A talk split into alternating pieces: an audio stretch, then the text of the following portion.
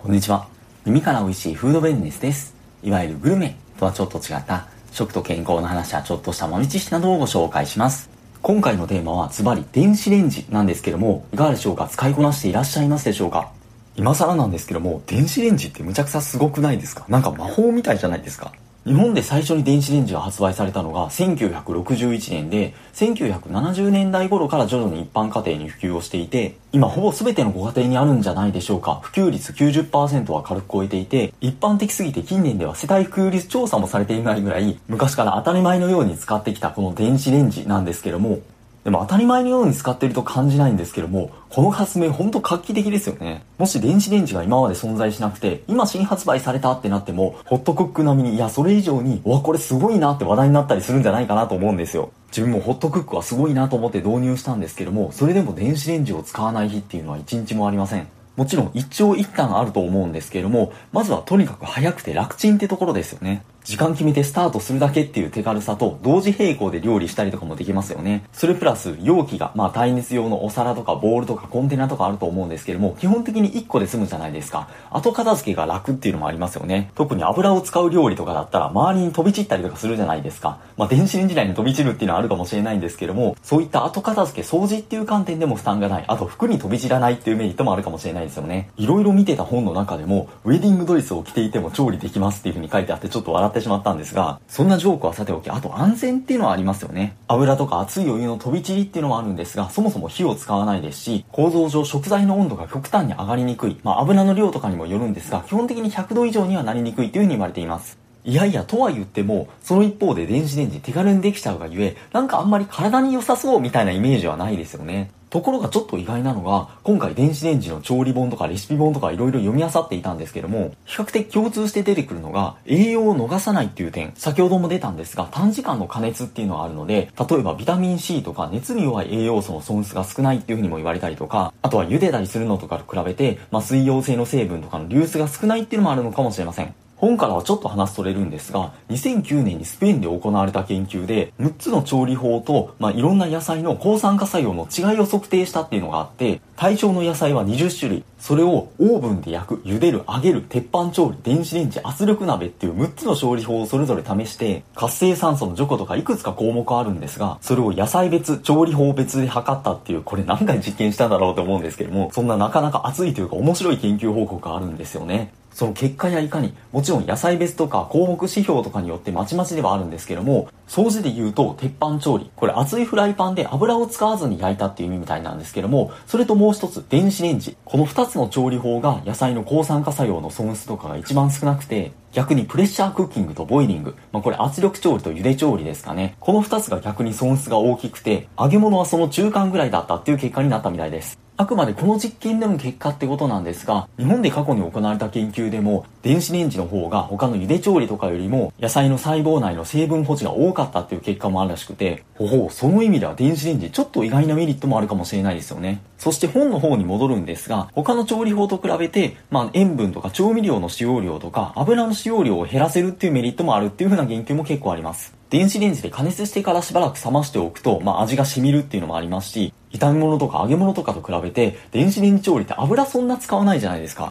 例えば鶏肉料理でも揚げない唐揚げっていうレシピが出てきたりとか、逆に元々含まれている油が落ちてあっさり仕上がるっていう言及もあったりします。ここまで来て電子レンジベタ褒めというか、やはり魔法の調理器具だなって改めて思ったりもするんですけれども、どんなものにも一長一短があって、電子レンジにももちろんデメリットっていうのはありますよね。電子レンジ調理で何かしら失敗した経験って誰しもがあるんじゃないでしょうか。卵とか魚とかナスとか爆発させたりとか、うっかりアルミホイル使ってしまって火花バチバチしたりとか、お肉もそうなんですが、タンパク質系が固まってしまったりとか、一部加熱ムラが出たりとか、焦げてしまったりとか、枚挙にいともがないですよね。それは特に僕がひどいだけなのかもしれないんですけども、メジャーな料理家さんでも案外そうらしくて、春婚カフェの山本ゆりさんとかでも、電子レンジ失敗なんてしょっちゅう、レシピ本作るにあたっても電子レンジに何回も裏切られて、もうだからレンジ嫌いやねんって何回も言ったっていう風に冗談マジで言っていたりとか、あとはリュウジさん、バズレシピですごい有名ですよね。そんなリュウジさんですらも、加熱時間が長すぎて硬くなったりとか、スープが吹きこぼれたりとか、途中で味見とかできないじゃないですか。なので、その分味が濃すぎたりとか、薄すぎたりとか、ああいったバズレシピが生まれる過程でもいろんな試行錯誤があるんでしょうね。電子レンジは簡単調理って思われる一方で、微調整が意外と大変で失敗するってことも多いみたいです。そしてそのリュウジさんも他の料理家さんもレシピ本でも一様に言われているのが、こういう電子レンジレシピとかってまあネットとかでもあるじゃないですか。そういったものって試行錯誤の上に作られているので、そのレシピに忠実にというか、分量とか加熱時間とかしっかり守って再現してくださいっていう風に言っています。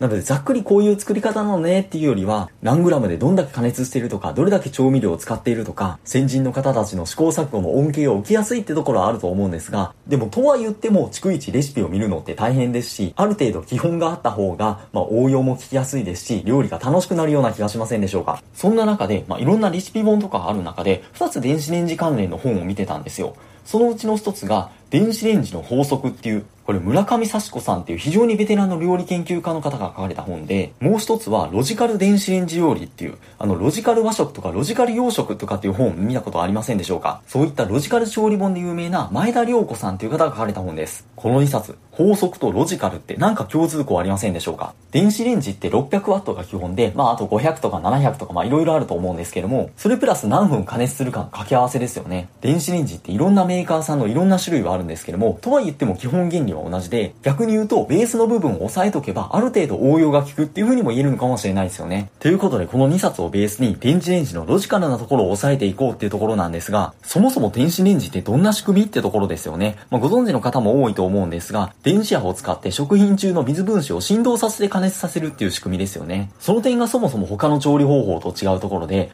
例えば鍋で煮たりとか、フライパンで炒めたりとか、まあ、オーブンとかいろんな調理方法あると思うんですけども、それらって全部外から熱が伝わって加熱されるものなんですが、一方で電子レンジは食品そのものが発熱するっていう言われてみると根本的な違いがありますよね。そしてその性質が極端な高温にならないとか、時短で調理ができるとか、一方で先ほどの鶏肉油が流出しやすいって話があったと思うんですが、それプラス時間の短さもあって、タンパク質が固まりやすい、そういった失敗につながりやすい側面もあるかもしれないですよね。そして電子レンジって英語でマイクロウェーブオーブンっていう風に言いますよね。加熱に使う電磁波、マイクロ波っていうのは、耐熱容器とか陶器とかは通過する。一方で金属に当たると跳ね返るので、それゆえに金属の容器とかアルミホイルとか使っちゃいけないってことになるわけなんですが、その一方で食材とかに含まれる水分には吸収される。なので水分子を振動させて加熱させることができるわけなんですが、そしてそれプラス塩分。塩分にもマイクロ波が吸収されやすいっていう性質があるそうです。それゆえに調味料と一緒に加熱するときは温度上昇が早くなったりとか、塩分濃度が高い部分だけ先に火が通りやすくなったりするので、それが電子レンジの加熱ムラの原因の一つにもなるみたいです。なので同じ食材を同じ量、同じ時間加熱したとしても、その味付けによって結果が変わってくるかもしれないですし、その意味でもレシピに忠実にってところは言えるかもしれないんですが、あと電子レンジ使う時ってラップかけたりとかするじゃないですか。ラップが溶ける時とかってたまにありません？これも調味料とかがラップに触れていると、塩分が高い部分、その分温度の上昇が早くなるので溶けやすいってことがあるみたいです。なので調味料の部分が直接ラップに触れないように、食材の間に入れたりした方が、ラップが溶ける問題の対策にはなるみたいです。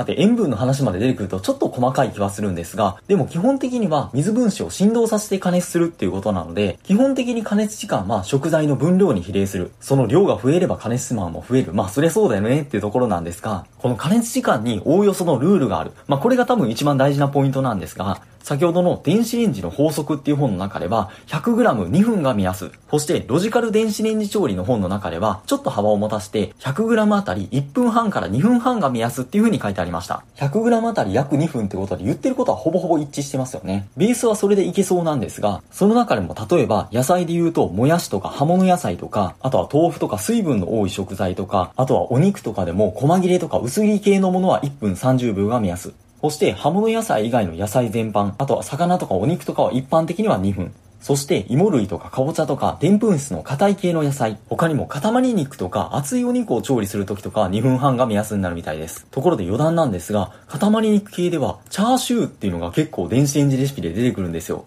電子レンジで時短で作れるってすごいなと思うんですが、電子レンジのマイクロ波ってだいたい2.5センチぐらいしか届かないという風に言われてるそうで、なので塊肉を使ったチャーシューのレシピでも途中でひっくり返してまた加熱するっていう工程が出てきます。あとはこういう分厚い食材に限らず、調味料が下にある場合はそこの方が温度の上昇が早いので、そういった意味でも料理によっては、まあ途中で一発加熱とかではなくて途中でひっくり返したりとかする方がいい場合もあるみたいです。ただその中でもちょっと例外的なのかなと思うのが卵。卵って誰しもが爆発させた経験あるんじゃないでしょうか。僕も実は3日前爆発させたところなんですけども、本当に懲りずに何やってんだって感じなんですけども、先ほどの山本ゆいさんっていう方のレシピ本の中でも、その中でも一番苦労したのが卵料理で、ゆで卵だけでもスタッフで5パック以上卵を使ったっていう風に言っていました。とはいえ電子レンジと決して相性が悪いっていうわけではなくて、とにかく電子レンジはロジカルなんですよね。先人が試行錯誤をして開発したレシピとか基本ルールにのっとれば、絶妙な卵料理が簡単にできるっていうプラスの側面もあって、例えばトロトロの親子丼が電子レンジでコンテナ一つで簡単に作れるっていう紹介もあったりしました。詳細はレシピをご覧いただければっていうところなんですが、親子丼とか卵に限らずでもあるんですけども、特に卵は余熱ですぐ火が通りやすいので、ちょっと早めに取り出すっていうのがポイントみたいです。卵料理の中でも一番シンプルで紹介が多いのが、ポーチドエッグ、いわゆる温泉卵なんですけども、まずは卵の黄身のところに穴を開けておく。まあこれは大前提ではあるんですけども、卵1個に水 60g、卵が浸かる量ぐらいの水っていうニュアンスなんですけども、600W で50秒、足りなければ10秒ずつ追加熱すればいいとのことでした。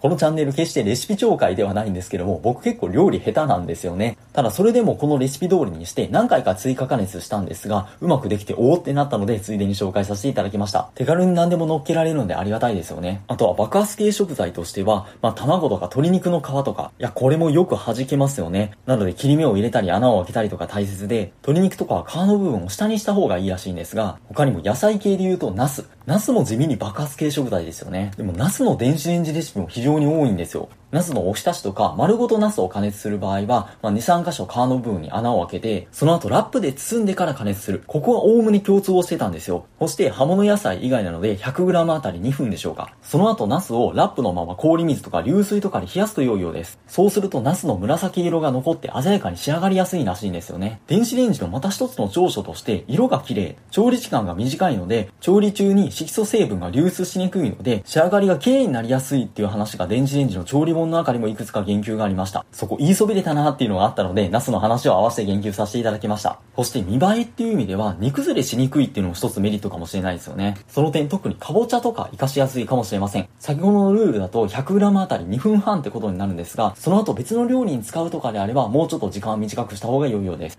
そして電子レンジ、割と栄養が保持しやすいって話が出ましたが、かぼちゃの電子レンジだったら、含まれるビタミン C とかベータカロテンとかは100%近く残存するっていう話もあるみたいです。他にも同じカテゴリー 100g あたり2分半の芋類なんですけども、少し前に電子レンジはあまり高温になりにくいみたいな話が出たと思うんですけども、この点農林水産省のホームページを見てみると、まあ芋類とかを電子レンジで加熱しても食材の温度が120度以上とか高温にならないのでアクリルアミドができにくいっていう話もありました。すいません、そもそもアクリルアミドの話をしていなかったんですが、またどっかの機会で取り上げられればっていうふうに思っています。かといって何もかもメリットっていうわけでもないみたいです。例えば、さつまいもについてはじっくり加熱した方が爆破糖が増えやすいらしくて、でも電子レンジだったら割とすぐできちゃいますよね。手軽にありがたいんですが、一方で甘みがどうしても少なくなってしまうってところがあるみたいです。僕もさつまいもホットクックを使ってるんですけども、どれもそれぞれ一長一短がありますよね。うまく使い分けるといいんじゃないかなっていうのを思ったりもします。そして電子レンジは少量作りたいって時にも向いている。そして主食も作れるっていうのがメリットなのかなと思いまして、例えば電子レンジでご飯1合だけ炊けたりとかするのもいいですよね。ロジカル電子レンジ調理の本の中では、お米1合で 600W で4分半、その後 200W で15分っていうのがペースで、もちろん炊飯器の方が美味しくできるかもしれないんですけども、この 600W と 200W の組み合わせが炊飯器の基本原理と同じらしくて、何よりも例えば1合だけ今すぐ食べたいって時は非常にメリットですよね。他にも多いのがパスタ。パスタって100均とかで電子レンジで茹でる用の細長い容器とかありますよね。僕も持ってるんですけども、電子レンジのレシピ本の中では全く出てこなくてですね、耐熱ボウルとかコンテナにパスタを2つ折りにして、クロス状にして重ねて加熱するっていうのがセオリーみたいです。パスタそもそも種類によって加熱時間が違うので、そこはまちまちなんですが、十字に入れることでパスタがくっつきにくくなるそうです。ちょっと滑舌がくっついてしまいましたが、パスタ茹でる時って大きな鍋とたっぷりの水使うじゃないですか。もちろん電子レンジだったら少量しかできないんですが、でも一人前だけとかで手軽に食べたいとかやっぱりいいですよね。長さが半分になるっていうデメリットはあるんですが、それ気になるかは人それぞれでしょうか。あとは冷凍うどんを使ったレシピとか、中華麺、安くばを使ったたレシピとか、炒めるよりも油が少なくて済むのでメリットですっていう言及があったり、他にも春雨を戻したりとかもできるっていうのもいいなと思って見てたんですが、すいません、こんな個別に言ってるとちょっとキリがないんですよね。ぜひ他にもおすすめのレシピとかあったら教えてくださいってところなんですが、ともかく電子レンジをうまく分量とか守りながらルール通りに使えば、まさに魔法のように応用はできるかもしれないですよね。ところがどうしても魔法のようにいかない、レシピ通りにやってるはずなのに、うまく熱が通らないみたいなこともあるみたいです。その原因として、電子レンジの法則の中で言及されているのが、電子レンジの庫内の汚れっていうのも、先ほど電子レンジのマイクロ波が水分に吸収されたりとか塩分に集まりやすいって話があったと思うんですが、電子レンジに水分が残っていたりとか、調味料の汚れとかがこびりついていたりとかすると、そこにマイクロ波が行ってしまって、肝心の食材の加熱に余計に時間がかかったりとかすることがあるみたいです。暮らしの必需品なだけに、まあ何でもそうなんですけども、メンテナンスもしっかりというか、やっぱり綺麗に扱わないといけないっていうところですよね。僕も身につまされる思いをしながら話をしているんですけども、やっぱどうしても跳ねたりとかして電子レンジの粉に汚れたりするんですよね。その点他のレシピ本では、濡れた布巾をレンジに入れて1分加熱をしたら、蒸気で汚れが浮いて取りやすくなって、しかも布巾でそのまま拭けるじゃないですか。一石二鳥だっていう tips が紹介されておりましていました。ところでこの電子レンジってこれだけ手軽で簡単に作れるだけに電子レンジ調理は手抜きだみたいな風に思われたりとかそうみたいな風に思ったりしませんでしょうか？この点電子レンジの法則の本の村上幸子さん。この方御年80歳くらいのベテランの料理家の方なんですよね。その中でも電子レンジ活用歴50年ってことでいろんな電子レンジ本も出版されているんですがその本の一節を引用すると他人の目なんてどうでもよいのです。自分がいかに自分らしく生きるかを食生活の面で助けてくれるのが電子レンジ。凝った料理を作らせようなんて思わなければ、肉も魚も野菜も一発で調理できます。そして少量調理が得意で、捕食の時代にもぴったりですよねっていうふうにおっしゃっています。ベテラン料理家さんだからこその、まあいいコメントだなと思ったんですけども、電子レンジは意外と栄養を逃しにくいっていう面でもメリットですし、時短にもなって自分の時間が作れるようになったら、心の栄養にもつながるかもしれないですよね。もちろん全部が全部ってわけではないんですが、電子レンジをうまく使いこなしながら、よりストレスフリーなフードレンスタイフを送りたいですよね。電子レンジっていうパンドラの箱を開けてしまって、時間がかかってしまって、本当は昨日配信するはずだったんですけども、それプラス今日も配信時間が押してしまって中途半端な放送時間になってるかもしれないんですが、その点申し訳ございません。ご了承いただければと思いつつ、引き続き素敵なフードレンス財布をお祝いください。本日もありがとうございました。